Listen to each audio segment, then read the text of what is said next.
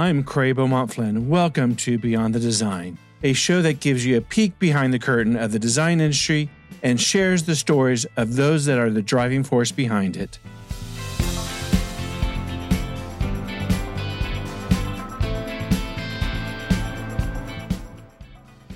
Well, welcome to Beyond the Design, and today we have Dagan Koffler. Uh, good morning, good afternoon, Dagan. How you doing? Good morning to you. Good, good. afternoon, wherever you are. Yeah, everywhere. Everyone's a little bit of everywhere. Well, welcome to the show. Uh, Yeah. Why don't we just go ahead and start off, and you can tell us a little about your personal background and what you do. Sure thing. Um, so I'm owner of Dagan Design and Construction. Um, we also own a landscape country uh, construction company, DDC Landscape. Um, but we're a design build firm, construction company, and design firm. Um, so we're kind of like an encompassing of many different disciplines. Um, so our core business, we take on design build projects where we're designing whole houses um, and then also executing the construction. We also have the ability to work with outside designers, um, which we do quite a bit as well. Um, so we, we I always call ourselves like a hybrid because we do about 60% own designs and then we do about 40% of our projects um, are an outside designer. Um, but we're always sort of involved in some way, shape, or form on the design side through pre-construction, uh, the planning of it. Um, so we're heavily involved for sure. So you wear many, many hats. Are you basically residential then? We do. We do almost 100% residential. Occasionally, we'll do a small commercial project, but it's almost all luxury residential.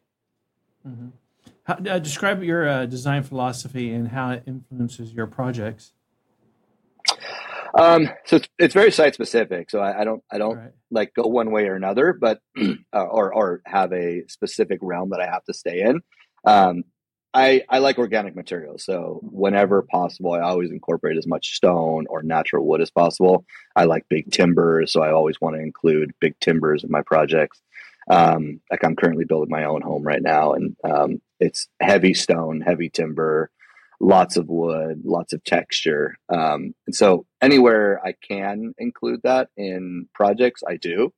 Um, I don't. I'm not a plain white wall and put some artwork type of guy. Um, I like lots of texture.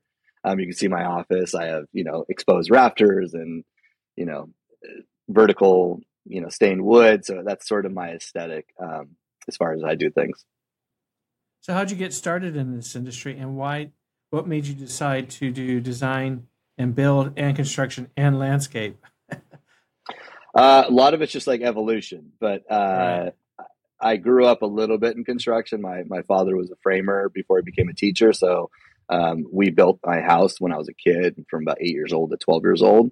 Um, so I, I had a, a hand in construction for a, a good while there, and um, I had a couple other careers in between there, and I came back to construction. Um, and in different phases, it wasn't immediate like I was doing high end residential. I Mhm. I built custom furniture. I was sort of like a high end furniture. I did some window displays where I was doing everything. I was designing them and then executing the construction. Um, so I always had my hand in, in all parts of it. And then when I really branched off to do, um, you know, be a contractor, I was I was predominantly construction. As you grow in, in your projects, you you know, I started off doing hand drawings for you know Right. small bathroom and kitchen remodels, and I did hand sketched elevations and that's how we built it off. We didn't we didn't have any you know 2D elevations done on AutoCAD. It was just you know here's your spacing. I'll draw it out for you. Here's a couple cool design things we can do here, and then we would just execute. Um, and then obviously as your project grow in size, you get teams, and um, now we have you know a, a elevation page for you know ni- 90, 90 page spec book on these larger homes we do. Um, Mhm. But the evolution of uh, how we became a design firm was I, I sort of started as mainly a construction company and saw a little bit of a need. We we started to get projects because we could execute um, the design project that you know higher end designers were doing. Um, there becomes like this you know fine line of where a contractor you know no longer can execute something that uh, upper tier designer is is drawing. Um, and so we kind of became um, good at that, and that was sort of our Mhm. niche. And then we sort of saw a niche where we were getting asked, "Can you also do the design?" And so, you know, years ago we started to do that. Um, and now it's sort of like a we're a full blown you know that's most of what we do now is full new houses or full house remodels where we're doing both the landscape or the, design side of the house, the execution of the mm-hmm. house, the design of the landscape, and the landscape um, construction. So we end up doing sort of the whole estate. Fantastic. So, is there one specific project you can think of currently that you're most proud of, or one that was most problematic that turned around and you, are proud of?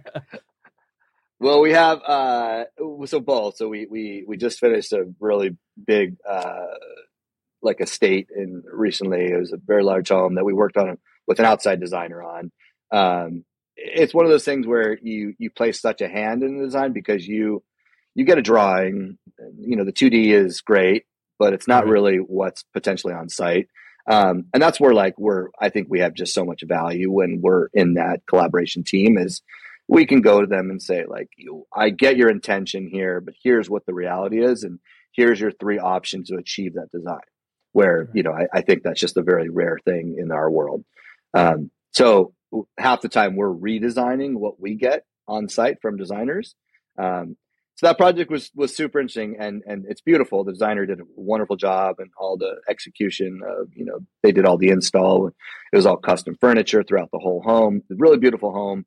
But you know there are a lot of things in that home. We're like, yeah, we did that, uh, and it's really beautiful. The home came out great. Um, we we are in another project right now. We're at the final stage. for about two months from um, finishing that project, and all those little unique design elements that we incorporated are starting to come to life. Um, and so, you know, there's a team of us here, and so everyone's pretty excited about, you know, seeing in as you know, in, in these high end construction, you have to put the cabinetry in, and then you can't do your backsplash until your countertop comes in. So there's there's all these layers of design features that are are starting to come to fruition. So that's very exciting. Or it becomes a domino effect. it does, yeah. Little problems become big problems, and yeah. you, just, you just learn to fix them all. yeah, exactly. Now, is most of your work in California? It's all we uh, we actually stay to a pretty little uh, bubble. Um, we're in North County, San Diego, which is um, mm-hmm. Del Mar, Solana Beach are the main sort of coastal cities, um, and we really only work in about a no more than about a seven to 10 mile bubble. Um, mm-hmm. So it's about four different cities, and all of our work sort of comprised there. How do you balance aesthetics and functionality in your uh, your design build? It's actually a very uh, good question and, and, not asked enough, which is uh, good. Um, so I actually look at it because I'm like a builder first and foremost. Um, I'm able to sort of sift through that, I think, a little bit quicker than like a designer. Designer designs something that's beautiful, and then right. sometimes there's good function and sometimes not. Um, and so we always go out the approach of like, is this going to be usable? Um, and since we're pretty intimate with the owners, we also get to know them. Are they, you know, are they hosters? Are they party people? Do they cook mm-hmm. a lot? What is the function of their lifestyle? Um, and then we can really plan around that. So like I'm very big into kitchens being functional. Like they should be amazingly beautiful, but they should they mm-hmm. should work you know, and it shouldn't be a material that can't get touched because someone does want to use their kitchen. So there's a there's an aspect of always of thinking about that. Like I don't want a material that's so precious that it shouldn't be used. And then what are we doing in our kitchen? Let's just you go take a picture life. somewhere and yeah. Right. You can't live life in a museum. Correct. I guess you could. um, you could, yeah. It'd be difficult, and you'd be cleaning a lot. hey. What, but it, it's it's constantly on mind for sure. Right, right. Well, that's good. What role does uh, sustainability play in your your practice? And can you provide a, an example as where a project uh, sustainable design was a key focus? Yeah, we we do it a lot actually with um, hardwoods. Um, mm-hmm. So we do it a lot decking because you know the Brazilian hardwoods like Ipe and Garapa, those are you know just clear cutted forests. So we almost never use those. Um, so we use products like um, Kebony, which is a thermally controlled ash product which is sustainably harvested in Eastern Europe. Um, so we almost never use those products. So we we always will look for an alternative that has a better track record. Um, even like the cedars, we always make sure that they and most of our suppliers only buy from sustainable forests now. Um, and I actually know Sierra Pacific pretty closely, so I actually know the lumber that's coming out of those certain areas.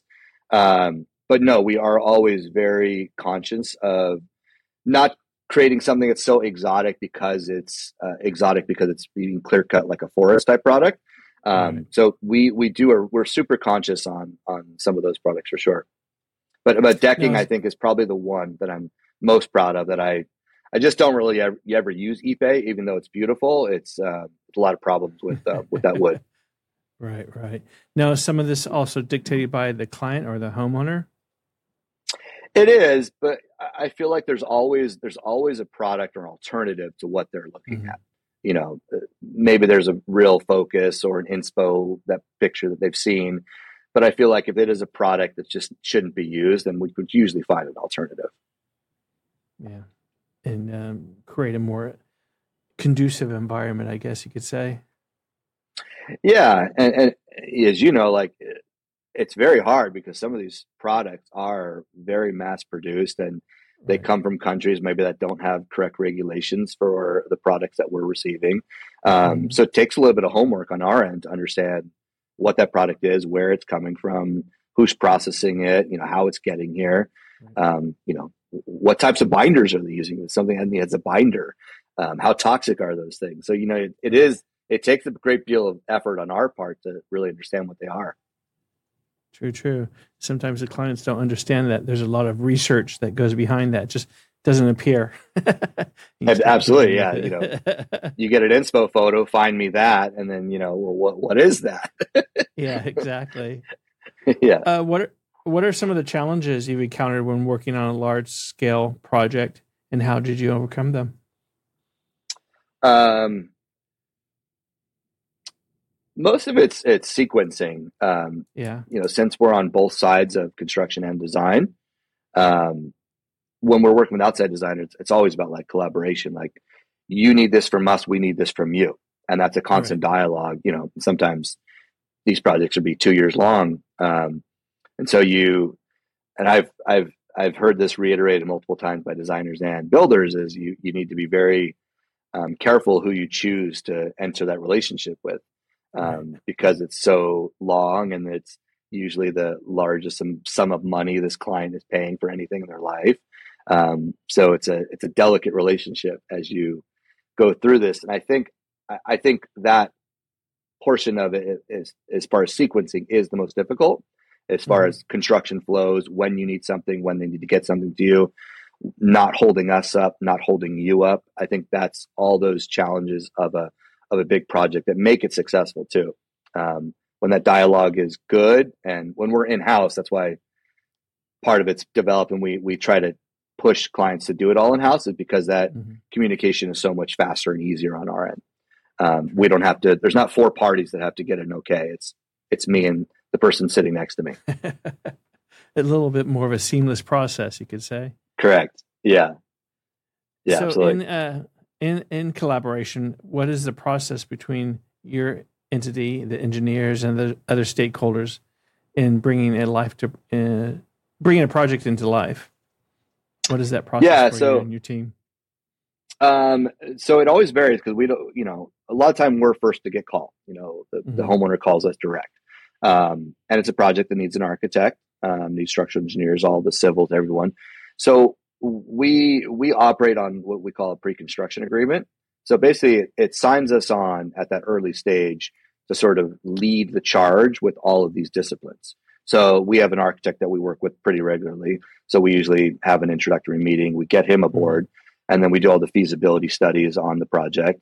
And we're we're working hand in hand with him throughout that process.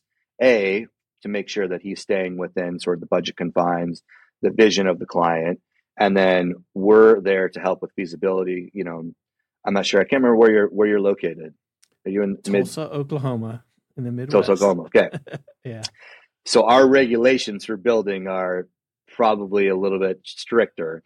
Um, so our permitting process could take one, two, three years easy, um, and you have to sort of you know have a PhD in permitting around here to get anything done. Um, so we pick our partners pretty specifically, people that know how to get those avenues, um, you know, get those things accomplished. Um, so our architect is very good. He, he knows code really well. He knows zoning really well, planning. Um, so he can execute those things pretty quickly. So we get answers back. You know, we have setbacks, we have fire safety here. You know, these are all the variables that are going to confine this project. And then we get creative. So, you know, here's what we're left with on a one acre plot. What can we do with it? You know, where's the sun location? How big of a house do you want? What kind of remodel are we looking at? Um, but that's that's what we try to strive for when we get first called. Is we try to get our architect on board. He does space planning with us um, in collaboration. Once that mm-hmm. space plan is done, and then we go to work on all the interior elevations. Um, and so it's always a collaboration, and it sort of streamlines that process a little bit. What's the uh, largest square footage of a project that you've done? Um, so this house that's completed was almost ten thousand feet. It was a pretty sizable house. Livable. It was nine livable space. Yeah, I think the interior yeah. was uh, eight or nine bedrooms and nine and a half baths, and there was also a another um, house, a casita, that was another thousand feet. So it's sizable house. Yeah. Yeah. Sizable for one. uh, yeah. is there any criteria? Is there any criteria or parameters um, that you need to check off when you start doing a project before you accept a project? Yeah, I mean, we always when we go into like client first meetings, it's it's like a dual interview. Um, you're interviewing us, and we're interviewing you. Um, you know, budget's one thing. Like you know, we're we're on the upper tier and it's just not we're not we're not set up to do sort of middle range project we have a lot of layers of management. Um, we have a project coordinator we have a project manager we have supers and foremen. So we're just not really set up to um, to handle a small project. It's not feasible usually. Mm-hmm. um, so that's the first and foremost. It sort of has to be a sizable project in order for it to work us as how, how we're sort of set up. Um, and then a lot of it's you know personality. You know like like i said our permitting here is really lengthy um, right. and it can be stressful and it's um, it's a lot to manage um, expectations on time you know some people might come from the midwest and they say well last house we did we we had a brand new permit for three months you know and i have to tell mm-hmm. them like where you're located with the city municipality and coastal commission this is this is really a like 24 to 30 month project just to get the permit and then you have a two year build. So this is a three to five year, you know, window that we're going to be together. Right. Um, so those are very hard things to swallow, and you know, you got to tell people you might have to spend a hundred, two hundred thousand dollars in the next two years before you do anything just to get to the point to build. Um, so a lot of it's setting expectations, and then if you know some some people have built before in this area, and that's wonderful because they know what to expect. Um, we're not telling them something that like just seems foreign or a lie and they have to yeah. go talk to 12 other people to understand that that's that's the reality of what it takes to get stuff done here. Right. um, so i think a lot of it's personality and then making sure that the the type of project fits the company setup that we are. Sure. They don't uh, I, I used to live in california so i know the coastal commission is quite the headache. That's one of the yeah, elements Yeah, and we're on the coast. A lot of the projects we're uh, we're within one or two miles of the coast, which is all that coastal zone.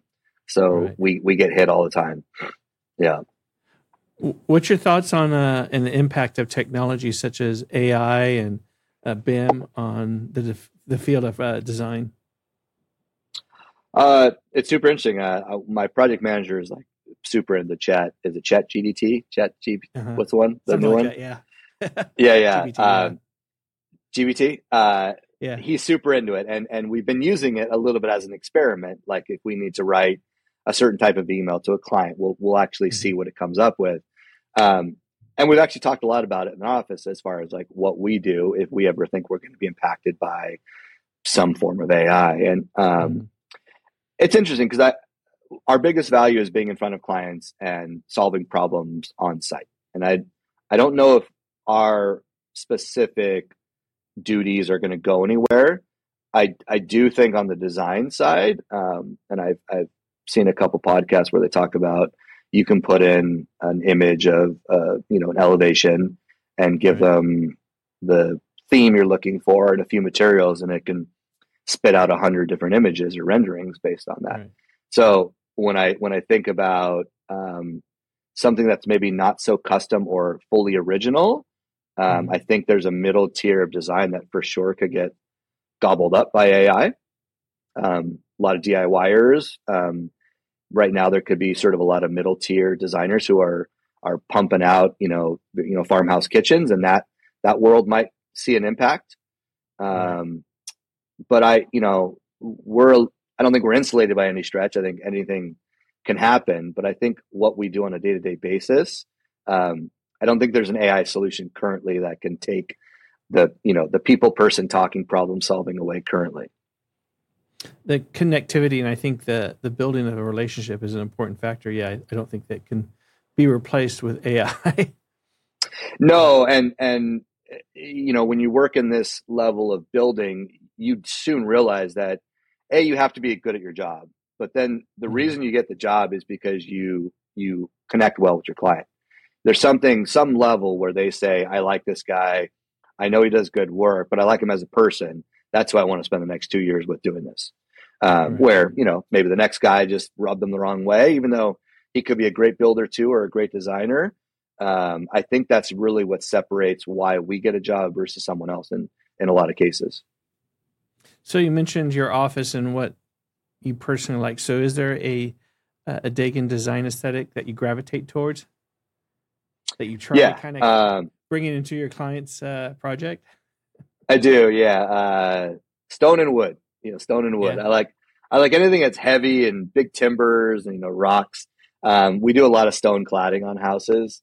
Um, so anytime I can, like, I'm actually going to do like 60 or 70% of my whole house in Belgian bluestone. Um, wow. So it's all going to be hand chiseled and, um, and I have almost every room's going to have exposed beams.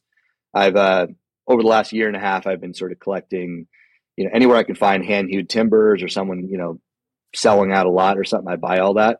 Um, so we have a lot of hand hewed timbers. Um, I like old vintage. I like things that feel warm but are also super aesthetically pleasing. Um, so I, like I said, wood, wood and stone is my go-to, uh, right. and then texture. I anywhere I can, I try to use some sort of plaster wall treatment um, or have some sort of vertical wood somewhere. Um, I don't like a lot of bare walls as far as just plain white walls. I like to keep things moving, a lot of textures. Yeah, but rock, uh, rock, rock and wood, yeah. stone and wood. are, are you are you your own worst client? Oh, for sure, and most expensive by far. Yeah. That's why I got to like scour the earth for the stone I'm looking for. um, cause I, you know, I, I want to do a lot of it and it's right. economies, you know, it's just the economies. It's you, you do one wall that's only 600 square feet or you do a whole house that ends up being 4,000 square feet of stone. It's just, it's a very costly thing to do. Um, right. but uh, yeah, I'm doing this also part as a, I want this to be my show house. I want to show clients exactly what we like to do on a home.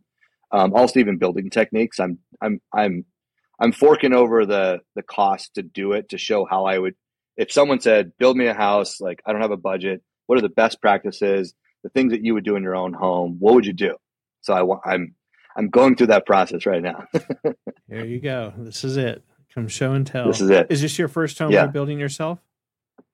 Uh so yeah I, have done uh, my other house that I live in now we've done substantial addition I built two ex, ex, uh, accessory dwellings on that property as well.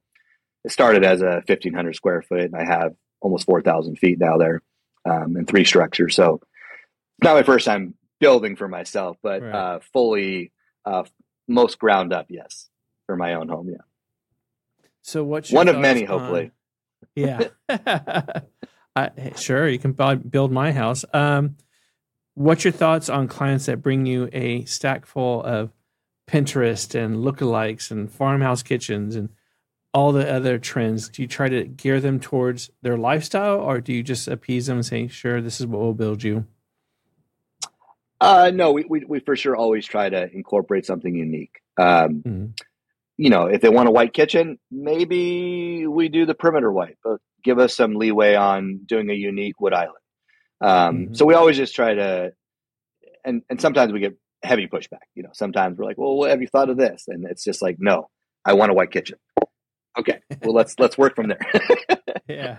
Um, so it, it's just learning to know your client. Um, but yes, we always try to incorporate something unique that um, it's not fully on trend. Um, I'm not a, a, big trend follower. I like timeless.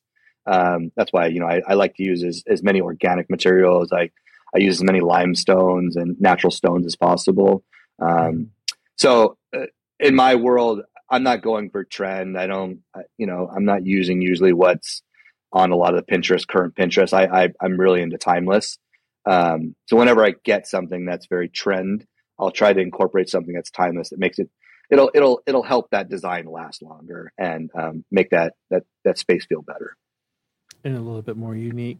So you have a landscape yeah. component to your uh, business as well, correct? We do. Yeah, we have a whole separate company. In, and how did that get started and folded into the overall umbrella of Dagan Koffler? uh, same same kind of evolution as we we would um, we get on these projects that are you know sometimes bigger pro you know properties, mm-hmm. um, and they would say we want to do the landscape and we want a pool and we want a fountain and a fire pit and we want all these unique things and they would say you're the builder like can you handle whoever subcontractor would be and i started to sub it out to you know mm-hmm. landscape construction companies um, and quickly found that i was doing a lot of their work um, with my own mm-hmm. in-house guys so at some point i said why don't i just take it over i think it'll be more seamless for the client it'll be more mm-hmm. seamless for our team you know they always need us the builder you know oh we need we need gas line we need water for the fountain we need pool equipment we need x y and z. Uh, we're not going to dig the trench. Uh, we'll put the pipe in when you dig the trench. So mm you know I, I, already did 80% of the work.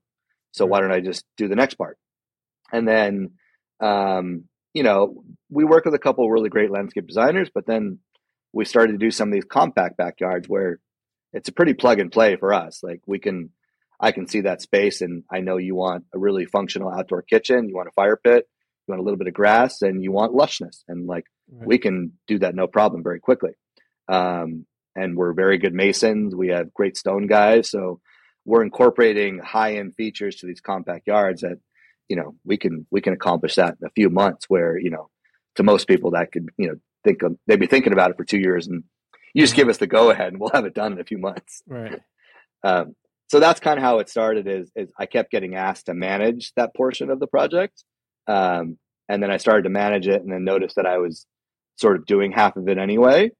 And then at one point i just said why don't i just we were getting so busy with it too that we we broke it off and um, i went and got the second license for it and we broke it off into another country uh, another company. So you're pretty much a one-stop shop. You're turnkey solutions We've gotten pretty close to that. Yeah. yeah. we still need structural engineers and architects. Um, yeah. But yeah, I mean, we can we can do quite a bit under house. Yeah. That's fantastic. So, where do you? Where's your personal drive? Is it in the design build? Is it in the uh, aesthetic? Is it what part do you really really enjoy that keeps you uh, your blood pumping? I guess throughout the day. Um, the design build, I think, is is gives us the most flexibility to do all that, um, mm-hmm. which I like that because I I like how we can streamline things. Um, as you know, like I said, permitting so challenging is that we right. we lose clients sometimes in that permitting process because it takes so long. So anything I can do to keep the positive energy moving towards this project and and and to reduce the time it takes to get there is mm-hmm. valuable to me. Um, and so I've just sort of seen the weaknesses over the years of like, I lost that project because, well, the designer took eight months to get them their package. And then we got the package and we told them it was 40% over budget. And then they just got deflated and the project never happened. Right. So I was like, what, what could I have done to help that project, you know, come to fruition? And so I've, you know, and we do this all the time. We make these comparisons like, we still don't have a design package from a project we're waiting on and we're going to be completing a same size house that we met the same the client at the same time. Mm-hmm. So we're we're a year and a half ahead of the other one, which is crazy when someone you think right. about like moving in your own home. Um, so those are the those are the things that we're able to do when we do it in house. So I, it just gives us flexibility. I like that it it gels us as a team. You know, working with our designer, our PM, the construction guys on site. Like when we're able to accomplish things so quickly because we have all that uh, inner dialogue, it's just kind of a special little setup. Right. So let me go back to your show house that you're doing for yourself. Did Yeah. you come up with the the layout yourself, or did you work with an architect to kind of extract information from you, or you knew from day one what this was going to look like? Um, so it, it's a unique because it has a tiny little 800 structure, which was the whole house. It's going to be 4,000 feet now. So I added 3,200 around this little house. Um, but yeah, so when I when I was thinking of purchasing this property, I it has a really nice ocean view from the second floor. So I I got a ladder multiple times and like walked the roof trying to figure out where the best vantage points were. So I had a pretty good idea like where I wanted the master suite to be and where I wanted Mhm. viewpoints to be and um, where what kind of open spaces I wanted. So to answer your question, I I I did all hand sketches on the whole house and I had a draft person draw it for me.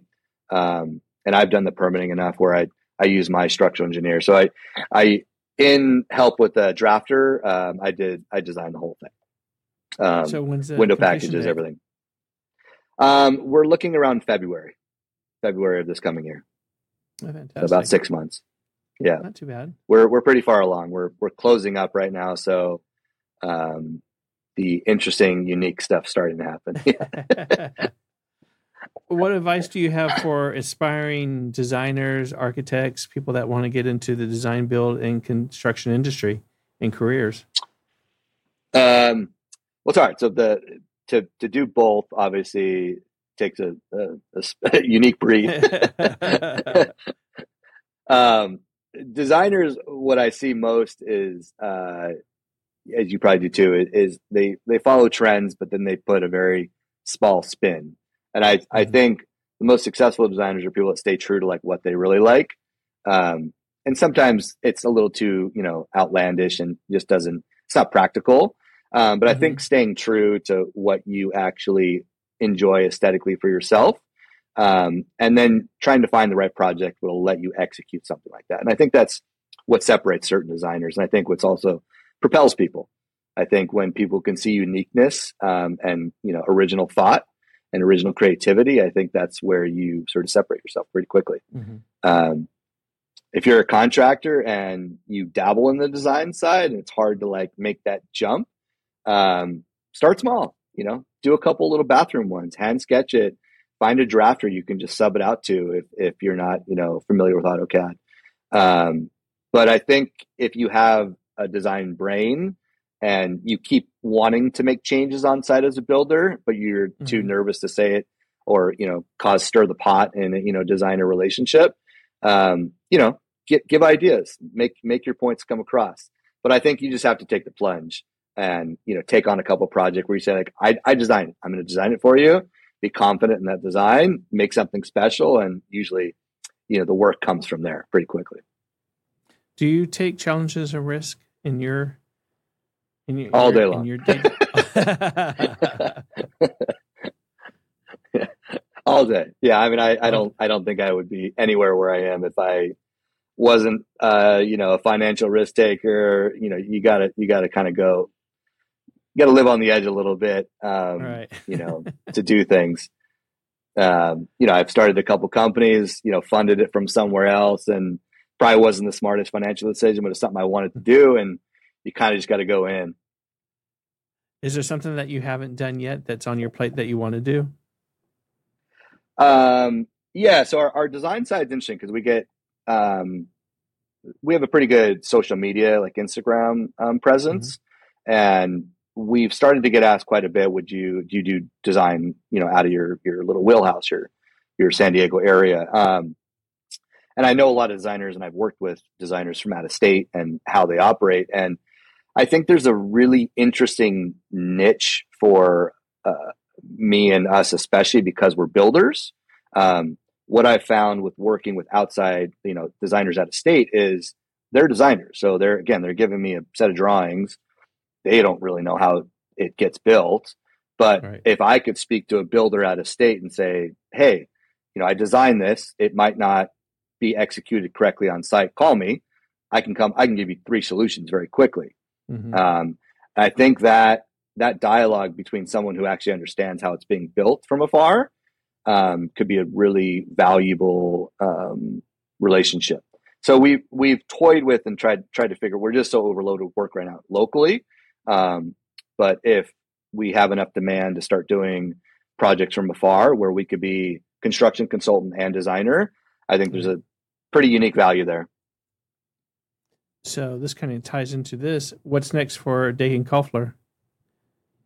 Uh, got to finish my house first, and then uh, the dust will settle. um, I've been obviously doing sort of two jobs. You know, I'm working, running all the companies and trying to build the house. So um, I think my time will come back a little bit once my house is done. Um, but yeah, I, I, think those are the avenues of, of expansion we're looking at. Um, we talk about growth. You know, my PM and my ops manager, we kind of have a meeting where we like to discuss what what is next and what things do we want. Do we do we want to mm-hmm. you know quadruple the size of our company, or are we happy with um, you know our mid tier? Do we like you know the revenue where we're at and the project size and the staff size? You know, we're we're constantly like ebbing and flowing these things. You know, it's not always just like I want 50 employees and I want 100 projects and I want to be a 50 million dollar company. I, I, maybe I like it at this level and this is right. we're efficient and streamlined. It's great. Um, so we're constantly evaluating that and figuring out what is the sweet spot. And I don't I don't think I don't think we'll ever know, but it's an evolution. um, but uh, you know, it's yeah. And so I think it's it's it's constantly evolving, but I think we have the capacity to take on more projects um, and bigger projects. Um, mm-hmm. like one of the things we talked about last time, like well, what is like if we could just create like a dream, what what is that we want to do? And I was like, well, I want to build the most expensive home in San Diego. That'd be cool. I want to build, you know, the biggest estate. You know, that'd be something you, really unique. Um, where we do both. We design the whole thing. Right. We execute the the house, the, the build side of it. Um, but I, you know, I don't know. There's we, we, do some amazing projects, so it's that's getting ahead of us. But if we're looking at the future, like what would we like to do? Sure, that would be cool. Um, but I I think the expansion of taking on design projects and introducing some sort of um, construction consulting component to that, I think there's a real niche because um, we get contacted from all over the country and world as far as like we like that design. How do I execute that? Or what what materials did you use? And if I can confidently tell you what the components are and how your contractor should execute these details, I think there's a huge value. We, you know, we're, we're the guy who gets told by the designer, can you do this? And then we have to figure it out. So now you get to talk to the guy who's doing both. exactly. so when you look back from when you started in the first home that you did, can you actually see how the influence of what you do progress to the current home that you just finished? Totally. Um, yeah. And it again, it's another like evolution of of building better, being more efficient, being a better like customer service to your client. Um, you know, I look back and I'm like, God, I can't believe I did that. Like, what a dumb thing to do. Like, should have been so much better than that. And I, am I'm, I'm happy I can recognize that. And like, right. you know, it was okay. I think it's going to work. But would I do that again? No. Like I learned from that, and this is how we do it correctly the next time. Um, and you know, if you follow like the construction and the building side of like there, the technology of building is changing pretty dramatically. There's new materials coming out and ways to build and, and more airtight homes. Um, so there's a component on our side as builders and designers is we want to build a better house. We want to build a really unique design home, but mm-hmm. something that's lasting and unique. So that's kind of like our, our niche is I want something that's going to be a really well made house for a long time um, that feels special to you and unique and feels good to you.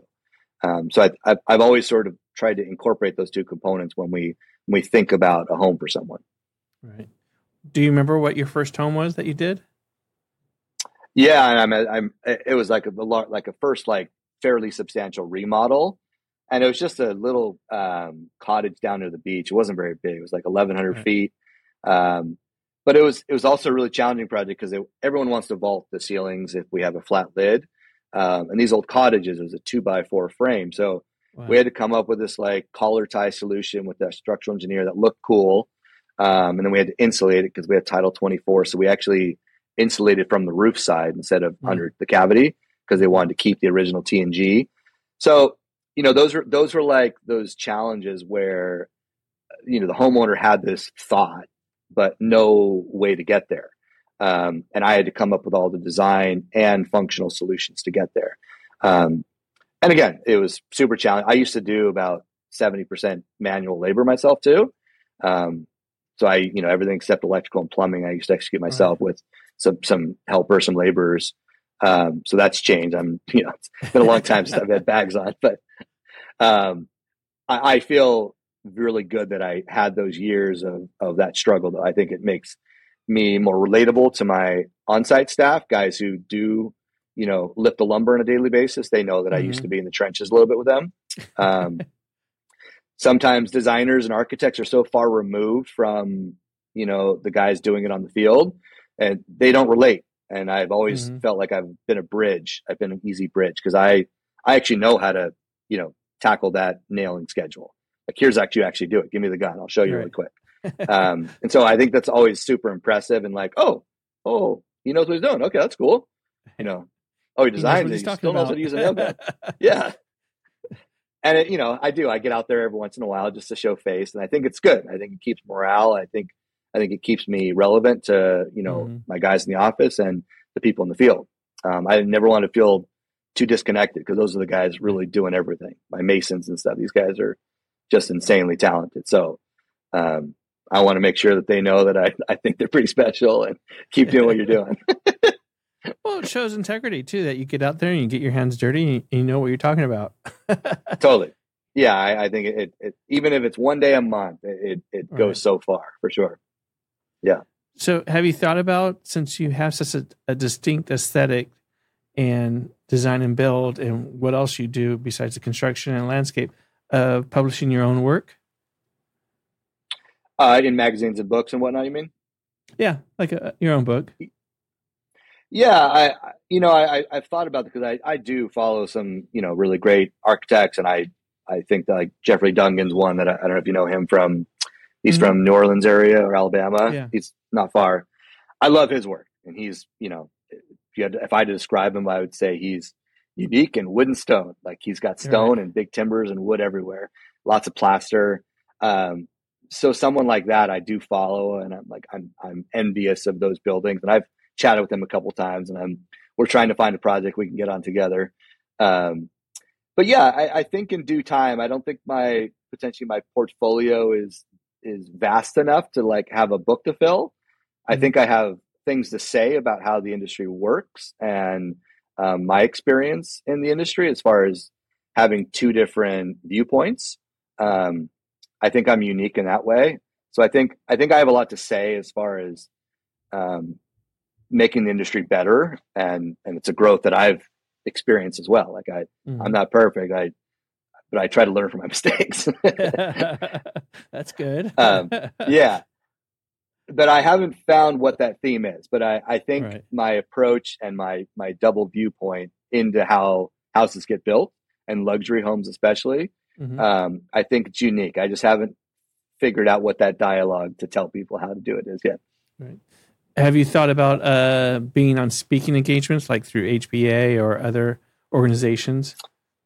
Um, I have, yeah, and I'm totally yeah. open to it. Um, I've, I've been doing quite a few podcasts lately. Um, I think they're great. I listen to, you know, I consume podcasts like crazy too. Um, we think so. I think it's that. a, yeah, no, I mean, I, I, I, appreciate all you guys who, who do these podcasts because it is super valuable information. Um, and I've created friendships from some of the podcasts I've been on and the, you know, some of the people that I engage with on Instagram and things like that. So, mm-hmm. um, that component, like sort of I would have never talked to some of these guys who are in Arizona or Colorado or whatever. And right. it's really unique to be able to like DM a guy like, Hey, that's a really cool thing you did. Like, how did you do that? And like, you can chat with them. And that's, I would have never been able to do that in a million years without those, those, those avenues. So, um, no, the podcasts are great. I love it when people get into, you know, what are the difficulties of this industry? What do you like and dislike? And, you know, how do you really do things? And, you know, the nitty gritty. Hey, you, you just prompted me to ask you your own question. what do you like about this industry? what drives you to continue in, continue in it? Um, I, you know, I, it, I've never like said it, but I, I think I, I think I do love building things. Um, mm-hmm. I'm not a like a stagnant guy. You know, I, I can only be at the computer for a little while. You know, my emails pack up because I just can't I can't sit there for a long time and and just write emails. Um, I'm an on I'm an like an on site guy. Like I can get a lot done being in front of my foreman, my my few guys. Like let's walk through a detail. Let's walk through 20 things. We'll we'll accomplish you know more than four hours of emails would with what the five minute walkthrough. Um, right. So I'm an on-site guy. I'm kind of a guy on the move. Um, I I think it's only possible because I've surrounded myself with with good people um, that you know control the back end of things. You know, there's mm-hmm. there's people that are much more diligent than I am as far as like making sure the subs show up, making sure we get good PO orders. You know, like I I was never my forte.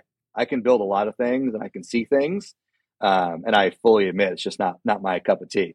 Um, so I found people that are really good at that and it helps keep the business moving, keep it propelling. Um, so I I think I will always just be uh, like entrepreneur and guy on site and keep moving forward and taking risks. Um, I also a little bit in the in the face of the company, you know, um, especially since like social media has increased and things like that. People they call and they want to talk to me and they want to understand what my vision might be for their home, and then how that works. And that's been a um, an evolution too, as far as once a project starts, I'm not I'm not your point of contact every day. We have you know X, Y, and Z who are your, your point of contact. I I'm very much involved, but I'm not your like DM person every two seconds for every question. Like we have staff and people available for all that, and we want to make sure that we do it right. But it's been a it's been a, a transition on on how I run jobs and be less involved, but still keep keep it moving. So, um, yeah, I don't know if that answered your question though. a little bit, a little bit, yeah, yeah. Yeah. Is there anything? Is there anything that you think should change within this industry? I mean, it, it is morphing continuously, and the industry is ever so changing with technology and the way to do things and product and all a whole assortment of other stuff. There's anything that really just bugs you? yeah, that's a challenge. I, you know, I, the, the biggest it's not even really about the, the building it's the procedural of permitting um, like I've, I've, sort of discussed the difficulties of yeah. it but um, planning zoning permitting is, is so laborious these days that it it kills more projects than it allows to move forward mm-hmm. um, and we see that time and time again where I I I've said this on another podcast, but it's creating a black market where no one, unless you're building a new home or adding a lot of square feet, will ever go through a permit process. They'll just do it until they get caught, um, mm-hmm. because the repercussions of getting caught are less than the hassle of trying to get it done the right way. So, I, I'm hoping there's a major shift in um, streamlining the permitting process. I, would love to be able to do it all. Per, it doesn't matter to me. I can build per code, no big deal. It's just getting the damn permit is the hard part. Right, right. Um, so I really hope that there's a major shift in how um, we can get permits and the complexity that they've created around that. Um, I mean, it's causing multiple issues outside of just building, you know, mm-hmm. housing affordability, all these, all these things. Um, and in our specific area, the zoning laws have changed so much over the course of the last 30 years that it went from you could build a three story you know townhome structure to 16 foot max one one building your far is maxed out at 1100 square feet so what could have been four five six nice apartment buildings in a really nice neighborhood now is 1100 square foot cottage right, um, right. and it takes you two years to get that permit i always say it's, so it's, I, i'd love for things to change yeah yeah well being in the industry myself it, it always depends if that person behind the desk has had a good day or not yeah, and you know they what's happening here is they can't keep anyone on staff because it's just not mm. that desirable of a job. So our planning department, our three coastal zones have turned over three times in the last two years. Wow. I don't know anyone anymore. I've used to know everyone on, you know, by first name and it's just a constant revolving door now. Um, it's challenging. So I think yeah. if I had to say specifically about the building. I, I'd love for it to get streamlined so we could build more.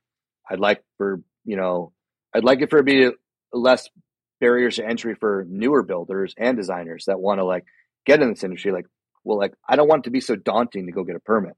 Mm-hmm. I've I've seen new builders like, how do you do it? I don't even know like the package. Like, I saw this sheet and it was four pages long of just the checklist. Like, seems like I have like 300 pages available to just get like a little small addition permit. And it's right. true, it is. Um, knowing consultants and all these things. So, do you think that's uh, part of the driving force that some design has become so stagnant? Yes. Um, and I talk with this on a lot of designers because one of the first questions they ask if we're bringing an outside person is, is this a permitted project? Right. Because if it's a permitted project, we're not going to see this project for three years. Um, if it's a non-permitted project, we might be able to actually see what this looks like in a year or two. Um, and so, yes, I, I've I've even seen like design changes within one project because it took so long. So they started to change things because they're like, oh, I came up with that four years ago, right. but I'd actually like to change it now. uh, so yes, I, I think um, I think that is true to, to to a certain degree for sure. Well, Dagan, is there anything else you'd like to share with us and our listener? I don't know. I think I, I divulged a lot. I'm not sure. we covered a lot. Um, yeah, we have. No, I mean, I, I, you know, hopefully there's an upbeat tone to the industry. Uh, it's a it's a wildly exciting industry um, on both sides, design and build. I think design um, there's a little bit less barriers to entry. I think you could work from your house and for a couple years and and work mm-hmm. your portfolio up um, like I said, I think I think be true to your design and um, unique. Um, following trends is fine, but I think the way that you really build a, a name for yourself in a business is is being unique and creative. So if you're a new designer in the world, that's all my two cents is, is be mm-hmm. unique to what you want to do. Well, fantastic. That's a good uh, word of advice, I would say. Yeah. Yeah. Well, I appreciate you coming on the show today, Dagan. Uh, it's been a pleasure having you and uh, congratulations and much success continuing forward. Thank you. Appreciate it. Yeah, I'm, I'm excited to show my home as it comes, and um, we'll have to figure out a way to, to. I will for sure. Thank you for having me. It'll be great.